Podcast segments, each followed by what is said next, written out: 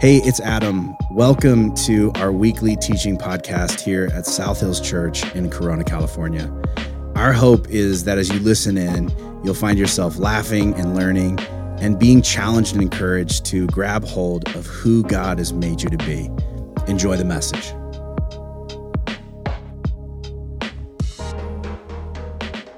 Title of my message today is Shushing Your Sadness. Shushing Your Sadness.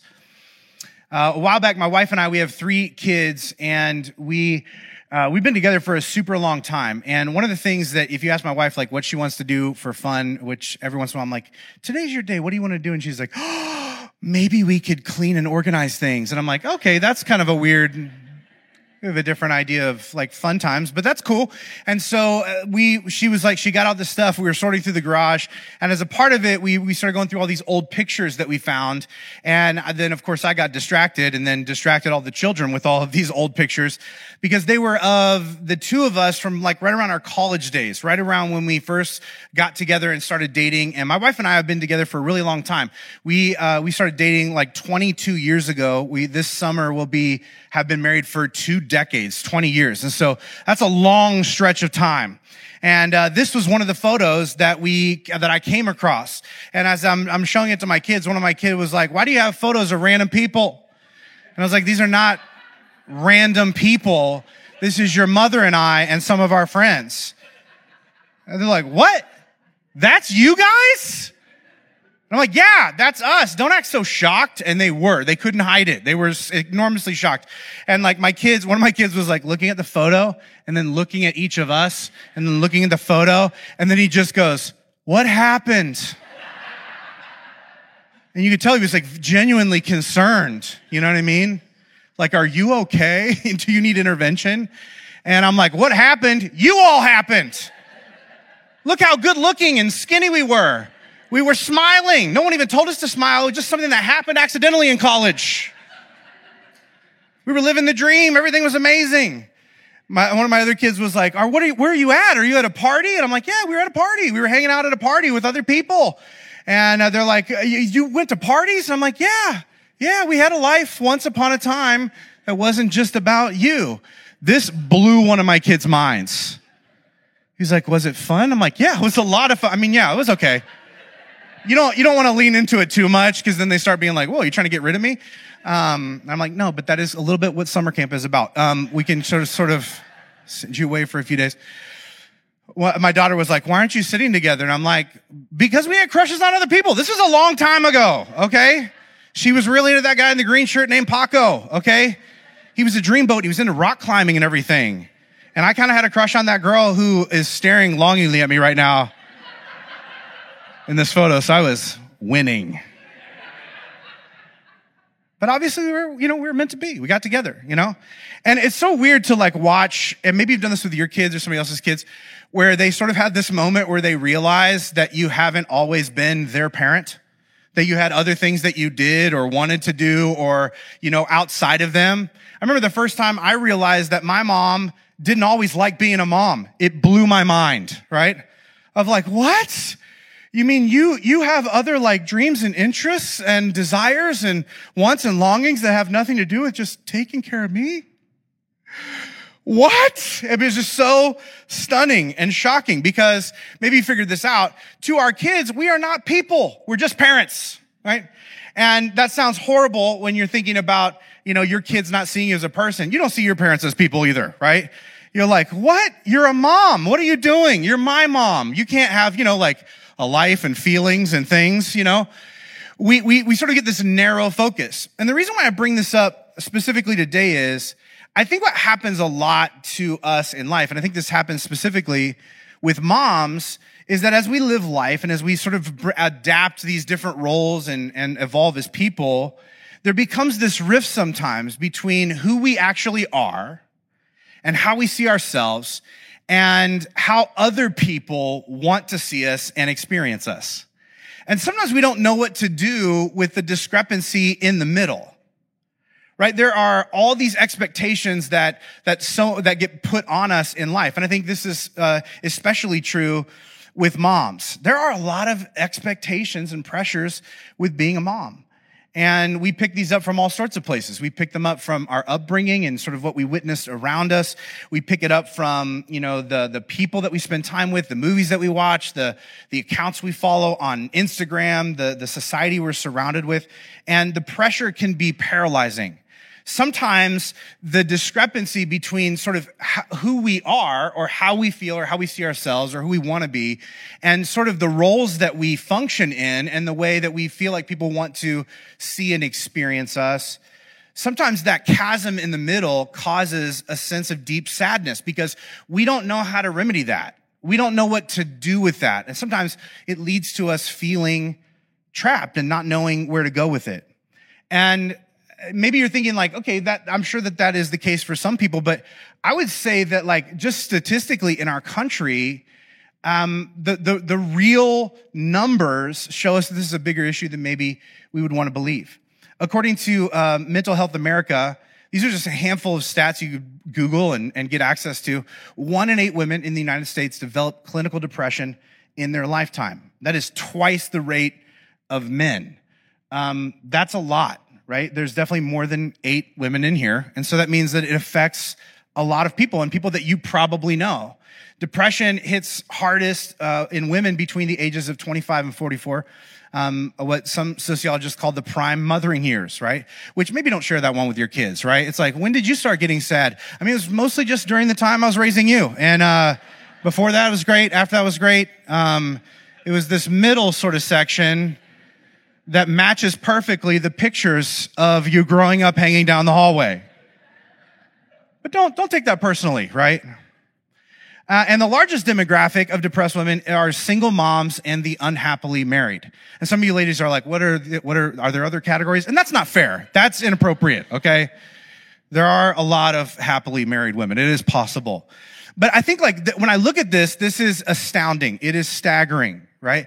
And I, I think we look at this and it can feel abrasive, especially maybe if you're the one that is experiencing it. And I think part of the problem and why this is, is, has become and is mounting, becoming an even bigger issue is because of something called uh, effortless perfection. This is a phenomenon that has taken hold of our culture. It's a term that was coined by Duke University years ago and it essentially refers to the pressure to appear like you are amazing at everything without even trying.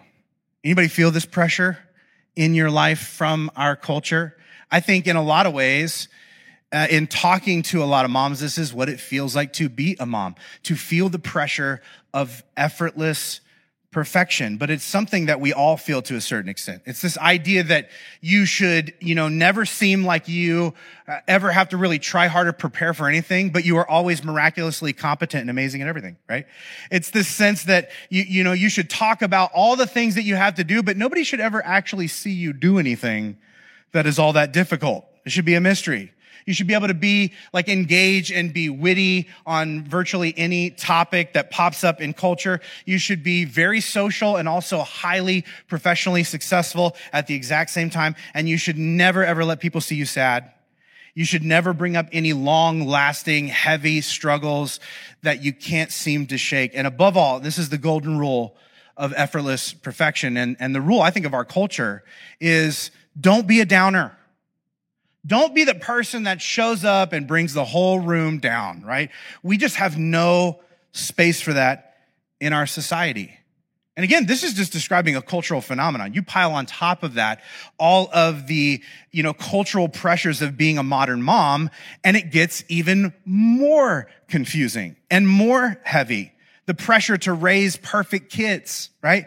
The pressure to uh, stay sexy and stylish at all points. The, the pressure to keep the house clean and to contribute financially because if not, we're gonna be homeless because we live in California is expensive. Right? The pressure to cook uh, healthy, delicious meals frequently. And, and even though those words don't go together, healthy and delicious. Someone's always mad to be active in your community. You got to do all the things your kids want to be done and be involved and to keep your romantic partner happy. You pile all this on top of the, all the other stuff that exists. And, and no wonder the depression statistics among moms are so high. No wonder so many women feel like they have to be and do more than they actually can and like they have to suppress their sadness when they inevitably can't. And that's problematic.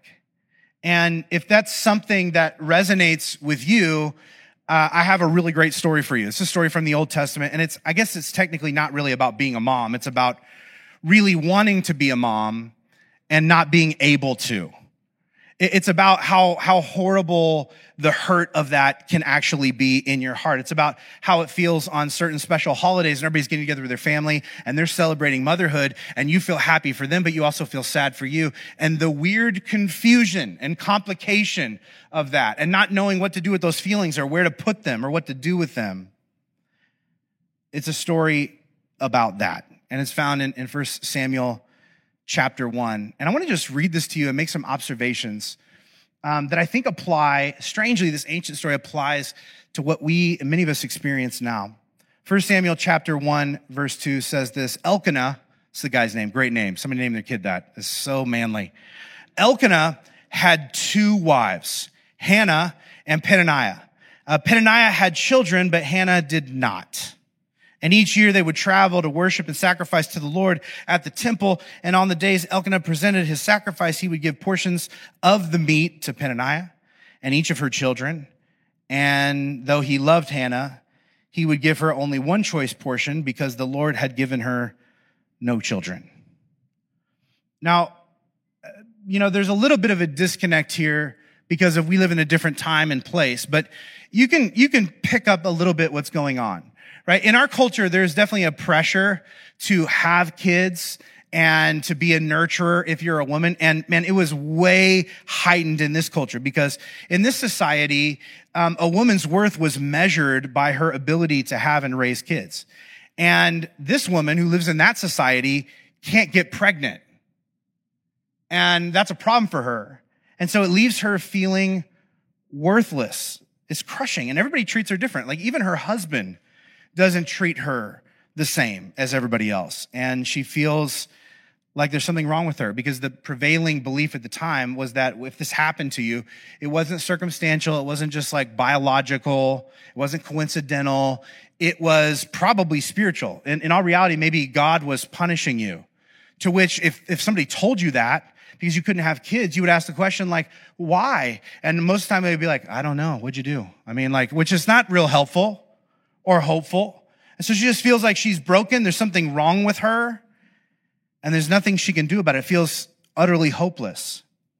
It says in verse six, just to dig the hopelessness a little bit deeper, Peninnah would taunt and make fun of Hannah because the Lord had kept her from having children. Of course, everyone's blaming it on the Lord. We don't know if that's true or not. That's just the assumption they made. Verse seven, year after year, it was the same. When they went to the tabernacle, Hannah would be reduced to tears and would not even eat.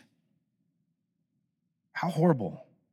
This wasn't just people from the outside mocking, making fun of, stigmatizing her. This people from the inside, people inside of her own family. Sister wives are the worst. Am I right, ladies? I mean, it's just the competition that exists there. You guys know what I'm talking about. And notice, like, this is the other thing that catches my attention. Notice where, like, all of the, the same, the shame and the judgment and, like, and the, and the hurt. Notice the location where this stuff happens. The tabernacle. At church. It's like the place that people are going to find connection and acceptance and grace and mercy and relief and wisdom is actually the one place where she's just like, time to go to the place where everyone piles shame on me because I am not good enough. And some of you are like, yeah, that's why I stopped going to church. And I, I agree with you. There, like a lot of like churchy religious people are this way. A lot of church people are cruel. That's why we started our own because I didn't want to go to the other other ones, right? It's like so we're like, thank you. So this woman can't eat, she can't sleep, she doesn't feel accepted anywhere, she can't stop crying. Um, but fortunately, she has a loving husband, and this is his response to her. You guys are going to love this. Verse 8. Why are you crying, Hannah? Elkanah would ask. Why aren't you eating? Why be downhearted just because you have no children? You have me. Isn't that better than having 10 sons? Wow. Some of you are like, I don't feel clued into a lot of women's needs, but I wouldn't even say that. This guy does not get it. Like a very low emotional intelligence level. Can you imagine doing that? Like, girl, what's wrong? Come on. Why do you need a baby when you got all this? I'm your baby, baby. so ridiculous. Like, what wants, needs, dreams, and desires could you possibly have outside of just, you know, loving me? Isn't this the, our relationship, the, the pinnacle of your existence? You're welcome. Verse 9. It says, One time, once after a sacrificial meal, Hannah got up and she went to pray. Eli, the priest, was sitting by the entrance of the tabernacle. Hannah was in deep anguish, crying bitterly as she prayed. Eli watched her. Sounds a little creepy. Um, seeing her lips moving, but hearing no sound, he thought she had been drinking. So he confronts her. Must you come in here drunk? Throw your wine away, woman!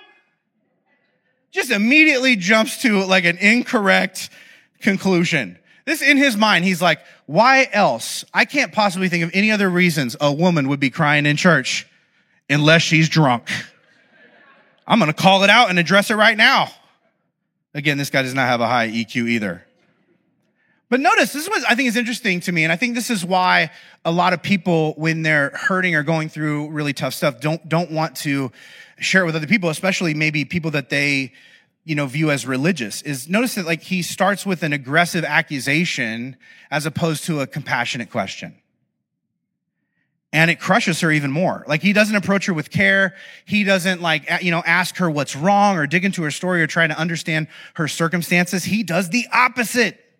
He just automatically assumes the worst.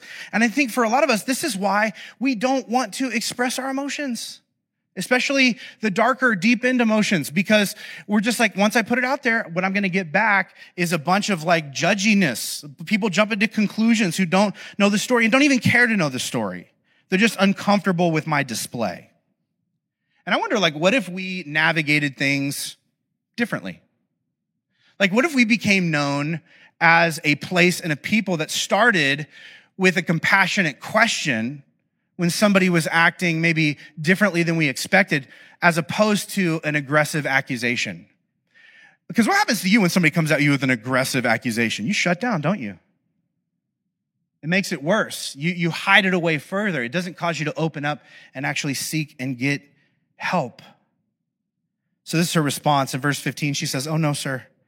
I haven't been drinking, but I am very discouraged, and I was pouring out my heart to the Lord. Don't think I'm a wicked woman. I have been praying out of great anguish and sorrow. Oh, in that case, Eli said, go in peace. May the God of Israel grant your request. Oh, thank you, sir, she exclaimed. And then she went back and began to eat again, and she was no longer sad. Does it feel like a, like a too convenient of a wrap up?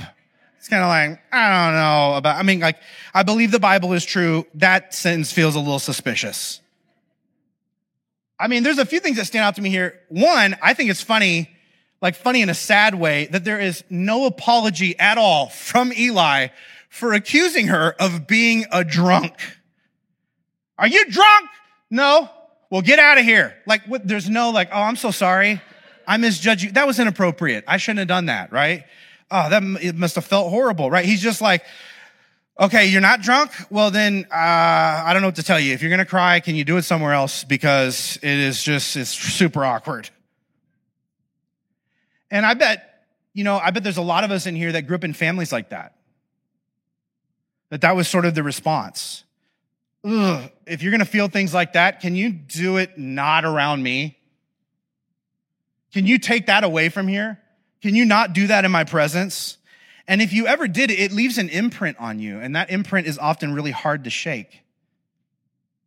And, uh, and especially the younger you are, the more you think like, oh, it's, it's about me. Like I shouldn't be feeling this way. I shouldn't like, I shouldn't have these, these thoughts and feelings. I should never be down. And we sort of section off this part of us, assuming that it's, it's our problem. But a lot of times there's a good chance that the reason that they do that to you has nothing to do with you. I think in reality, sometimes people don't want to see your sadness because they're afraid it'll surface their sadness. And they've worked really hard for a really long time to keep it suppressed. And so they're avoiding your pain to keep from having to acknowledge their pain. I, can't tell you like the number of uh, funerals that I've been to that I've, I've, I've done where they have that little moment where they let people get up and talk and, and somebody will get up and they'll say something like, okay, listen guys, that's enough. All right. This is no time for sadness. We shouldn't be crying. That's not what they would want.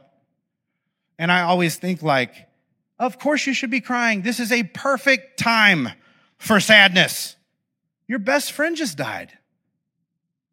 You ought to be allowed to feel that, that disconnection, the pain of losing someone you love. And a lot of times we don't allow ourselves to do this because in our culture, we've decided that, that, that being sad is always bad. But it's not. And it's not something that's meant to be suppressed. It's meant to be fully felt and shared and sorted through and learned from. In fact, when you get to the New Testament, you hear a lot about um, the, the early writers and the early church builders about this idea about really creating a safe space for people to be who they are and to feel what they're feeling and to sit with them in it and to walk them through it. To not encourage them to suppress it. Maybe you've heard this. This is from the book of Romans chapter 12, the apostle Paul wrote this. He wrote, be happy with those who are happy and weep with those who weep. And maybe you've heard that before. And I think we like half this verse, right? We're just like, I love being happy with people who are happy. That's awesome. Can we just delete the second part? Because that makes me feel uncomfortable sometimes. We like to sometimes pretend that this says, be happy with those who are happy and with those who weep tell them to go somewhere else because they're being embarrassing and they're ruining everybody else's good time. It doesn't say that. So you're like, thank God, because I was led to believe it was. And I also have to tell you that oftentimes someone who's dismissive of you is also highly dismissive of themselves. And that's sad. Part of the reason why they're like they're, they're shutting down and saying no and trying to suppress and hide away your feelings is because when they're feeling things that they don't want to feel they do that to themselves. And the way that they're making you feel in this moment they probably likely make themselves feel a lot more often.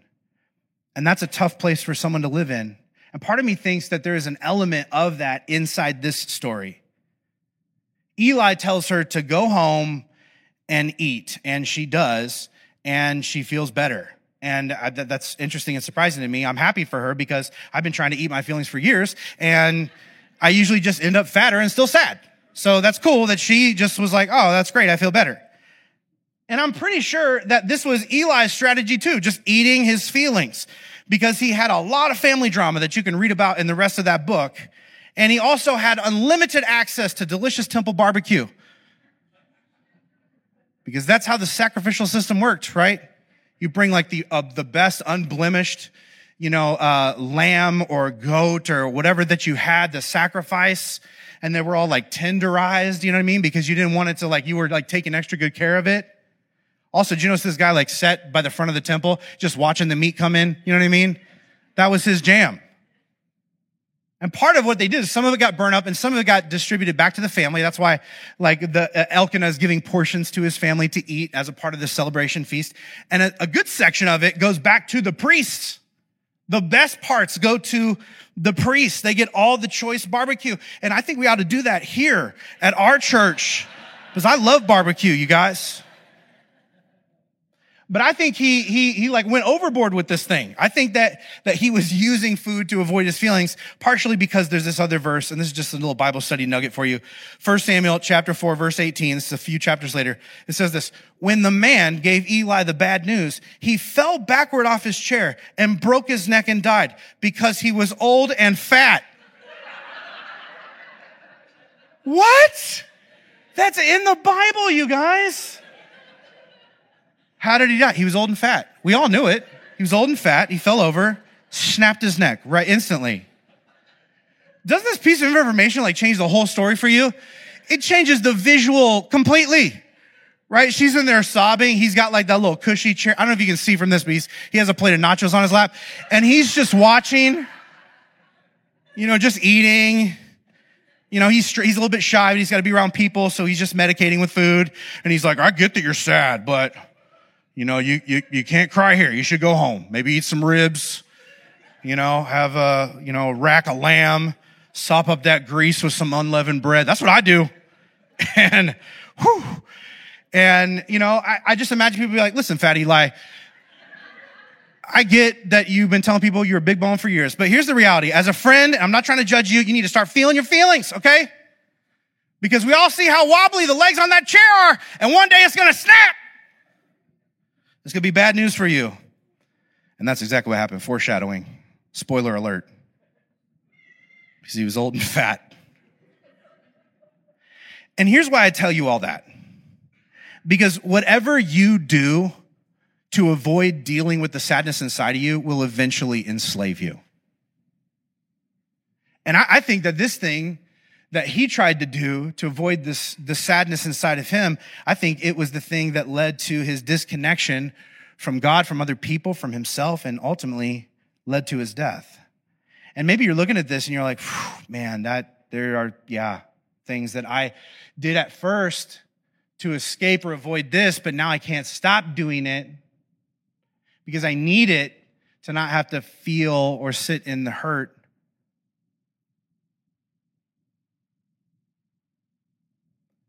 And I, I don't know what else to do. This is all I know. Because what I'm going through is overwhelming and this is my issue. So it's like I have to, I have to be the one to deal with it on my own. I don't want to bother other people and I don't want them to feel bothered by me. And I, I get that because that may be true about some people and some experiences you've had. But as Christ followers, this is not the way that we're called to live. Listen to this. This is another letter that was written to the early church to, uh, about like how, how do we deal with people and the, the vast experiences that they have? Like how do we become people that model who Jesus is to others? Galatians chapter 6 verse 2 says this, share each other's burdens and in this way obey the law of Christ. If you think you're too important to help someone, you're only fooling yourself. You are not that important. Some of you are like, the Bible is way more blunt than I thought. You're old, you're fat, you're not important. So we're like, can I embroider this on a pillow and just like put it? It's just so encouraging. I love this. That's my life verse right there. But, you know, this is absolutely essential for us to understand the way of Jesus. In other words, what, what he's saying here is don't tell people who are hurting to go home, to go away, to just get over it, to suck it up, to shut up, to, to push it down, to deal with it on their own, to maybe just ignore it, maybe just, maybe just eat some ribs, you know, have some seconds, some fries. Fat Eli, so help me. Stop, okay? Not another peep out of you. And he's like, mm, peeps are delicious. Fat Eli, no one wants to hear what you have to say. But if you're going to cross this idea from Galatians over to our context and to the subject that we're talking about, to this idea of sadness or depression or mental health, I think you could, you could, um, you could cross it over and, and say it this way. What he's saying here is that the mental health of those in a community is the responsibility of that community. That's what people would have heard or experienced from this verse then. And I'm not saying that you, you shouldn't have healthy personal boundaries. You should. I'm also, you know, I want to be honest. Like you cannot fix other people and trying to is going to drive you crazy.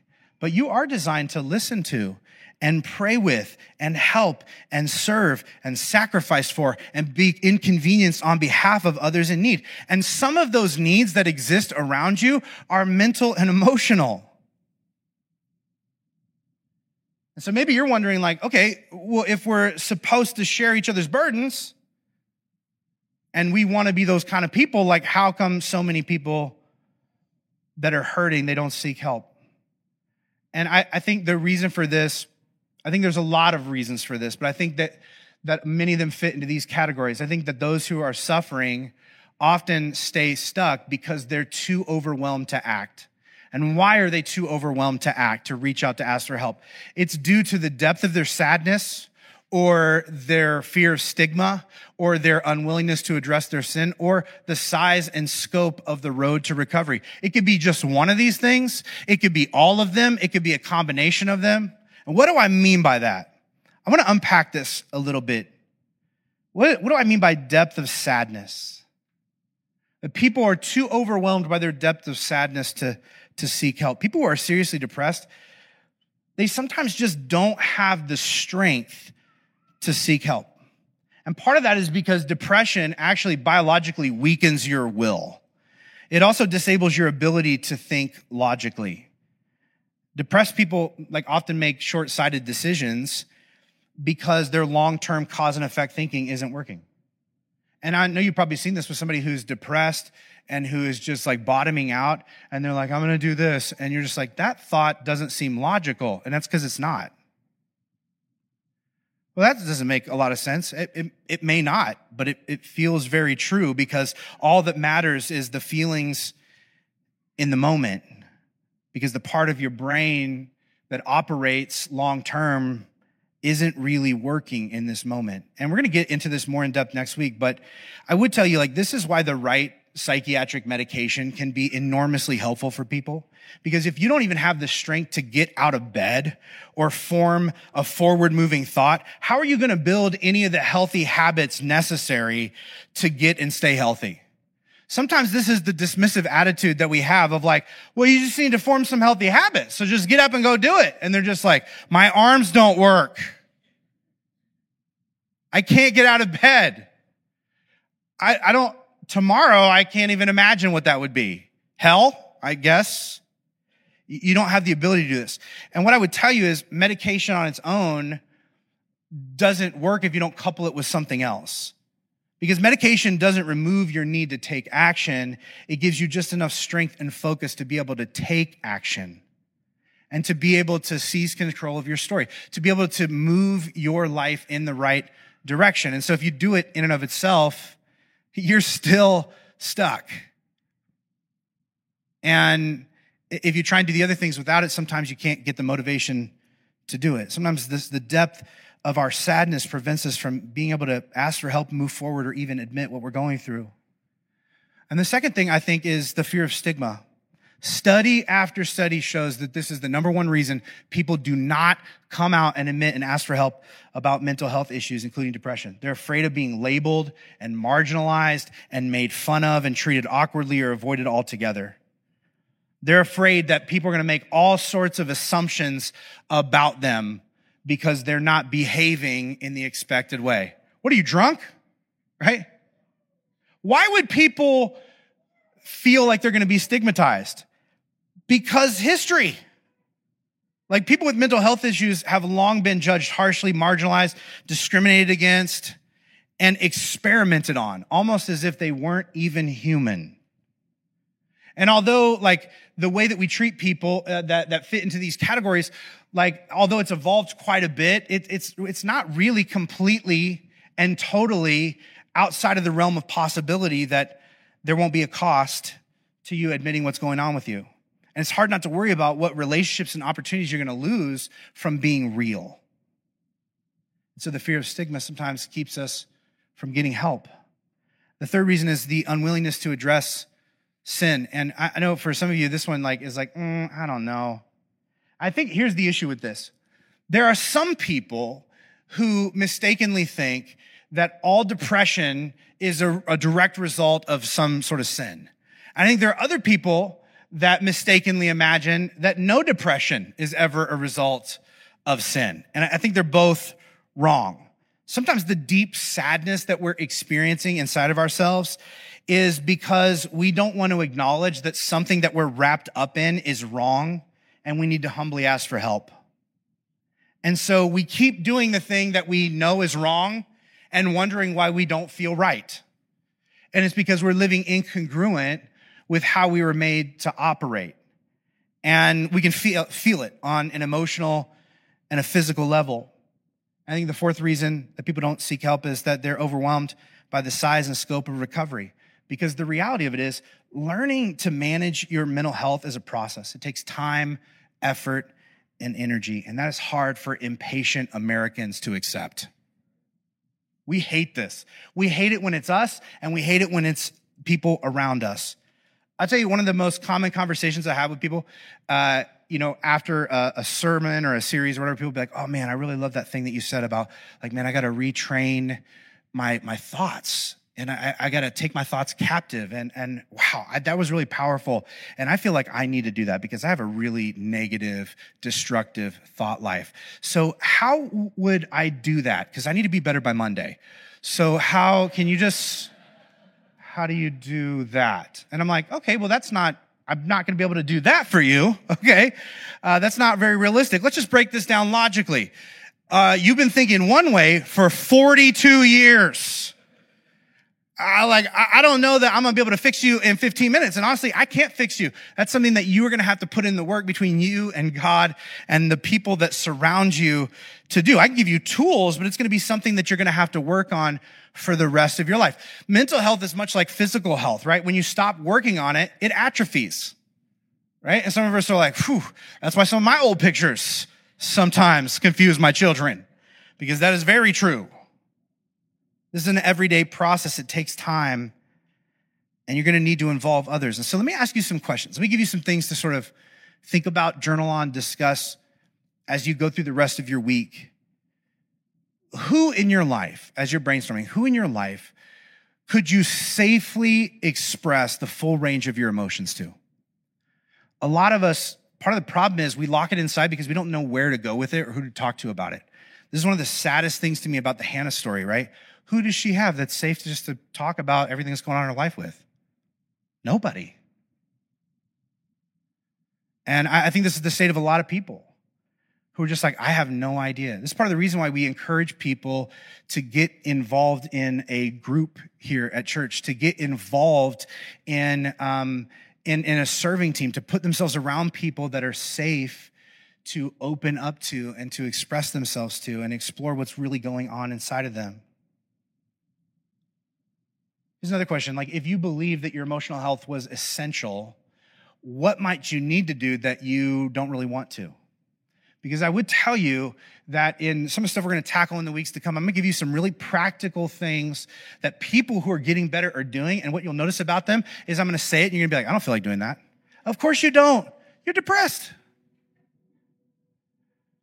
But sometimes it is, it is, it is uh, pushing ourselves to know that like, I'm not going to feel like doing it until after I've been doing it. And that is a difficult reality to wake up to. But I wonder if you were, weren't waiting on a feeling to get started, I wonder what you might like imperfectly stumble towards right now. And the third question I want you to wrestle with this week is what if the goal wasn't effortless perfection? What if our culture is wrong? What if effortful imperfection in the right direction is the goal? Like, what if it's not like looking like you're not even trying and you just are amazing and everything? What if that's really, what if that's just this big lie that we've all bought into that is bottoming us out?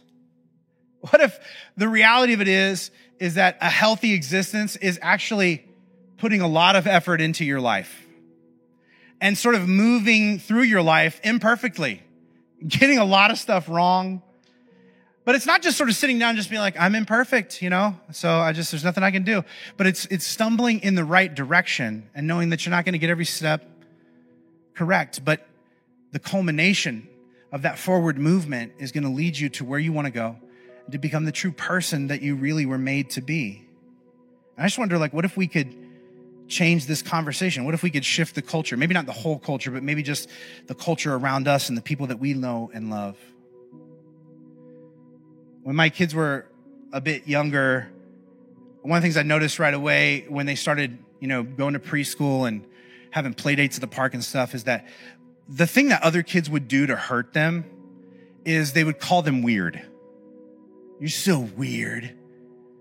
And that, like this would this would devastate my children. It was the worst word they knew. They hated it. And the reason they hated it because it was like very obvious to everyone at the park that weird was bad. And yet, my wife and I, we didn't battle um, this this this idea or this experience by telling them that they're not weird because they are. You've met some of my kids. I mean, they are they're weird, right? But it's not just them. You know why they're weird? Because everybody's weird. And instead, we told our kids, listen, own your weirdness and find ways to make it work for you. Own it.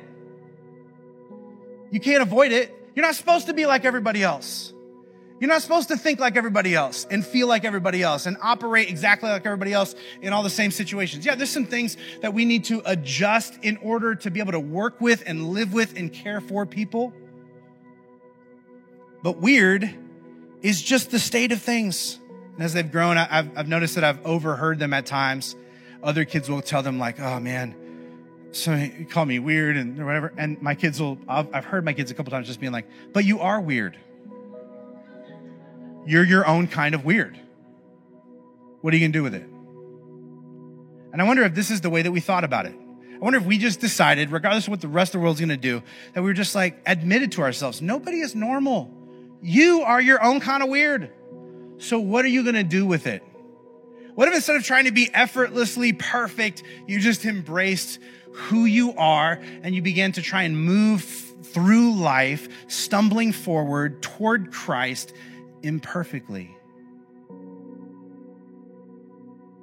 What if you decided it was okay to admit where you're at and to not have it all together and to own your weirdness and to feel your real feelings and to trust others with your story and to commit to the, the, the ongoing process of recovery and to adjust your style of living step by step, to unlearn things that you grew up with maybe that don't work for you anymore. This is the beginning of healing but it starts with deciding that we don't need to fit the mold of one certain unfeeling, never being a downer, always doing everything right sort of people. Because if you believe that is the expectation, you will become depressed because it's not possible. And it's not your purpose. And this is what I want to pray into your life today that God would impart to you the understanding of who He made you to be. That God would give you a picture of your own kind of weird. That He would help you to move forward, that He would identify for you people that you can be open and honest with everything that's going on you with. And that you can aim your weirdness as something that makes the world better, as opposed to being upset that you're not like everyone else. And that's what I'm to pray about for you. Would you bow your head uh, across this building? God, I thank you for your love, your grace, your mercy. God, I thank you for the life that you have gifted us with. I thank you for the uniqueness that you have made us with. God, we are, we are not normal people because there are no normal people, there's just people. And for a lot of us, um, we've experienced uh, like some different things that make it difficult for us to navigate what we would deem as normal life. Maybe we're in a season um, where so many of the expectations that have been placed on us have just become so overwhelming that we are just stuck. We're stuck between maybe who, how we see ourselves and maybe the expectations of how the world wants to see us or expects of us. And we're just trying to figure out like who you've made us to be and what that looks like, how to function. And God, we need you to give us your guidance, your spirit, your wisdom I pray that we would be people who don't siphon off or shut down certain aspects of our feelings. God, I pray that we would be people that actually make it safe for others to come into our orbit and not need to perform, to not need to fake it, to not need to pretend like they are feeling and experiencing something they're not, but they can be exactly how they are and who they are. They can find a safe place to stumble toward you imperfectly God, may we be these kinds of people. And as we aim our lives in that direction, may you do what only you can do with our existence. It's in Jesus' name we pray. Amen.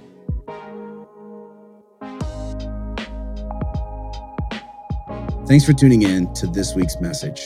We hope you heard something that spoke directly to where you're at right now in life. To find out more about our church, hit up our website, southhills.org slash corona, or follow us on social media at Southhills Corona. And if our messages have made a difference in your life, help us get the word out by rating and reviewing this podcast. And as always, you can support the ongoing work of our church by giving through our website at southhills.org slash give and selecting the Corona campus. Thank you so much for listening, and we hope you'll join us again next week. God bless.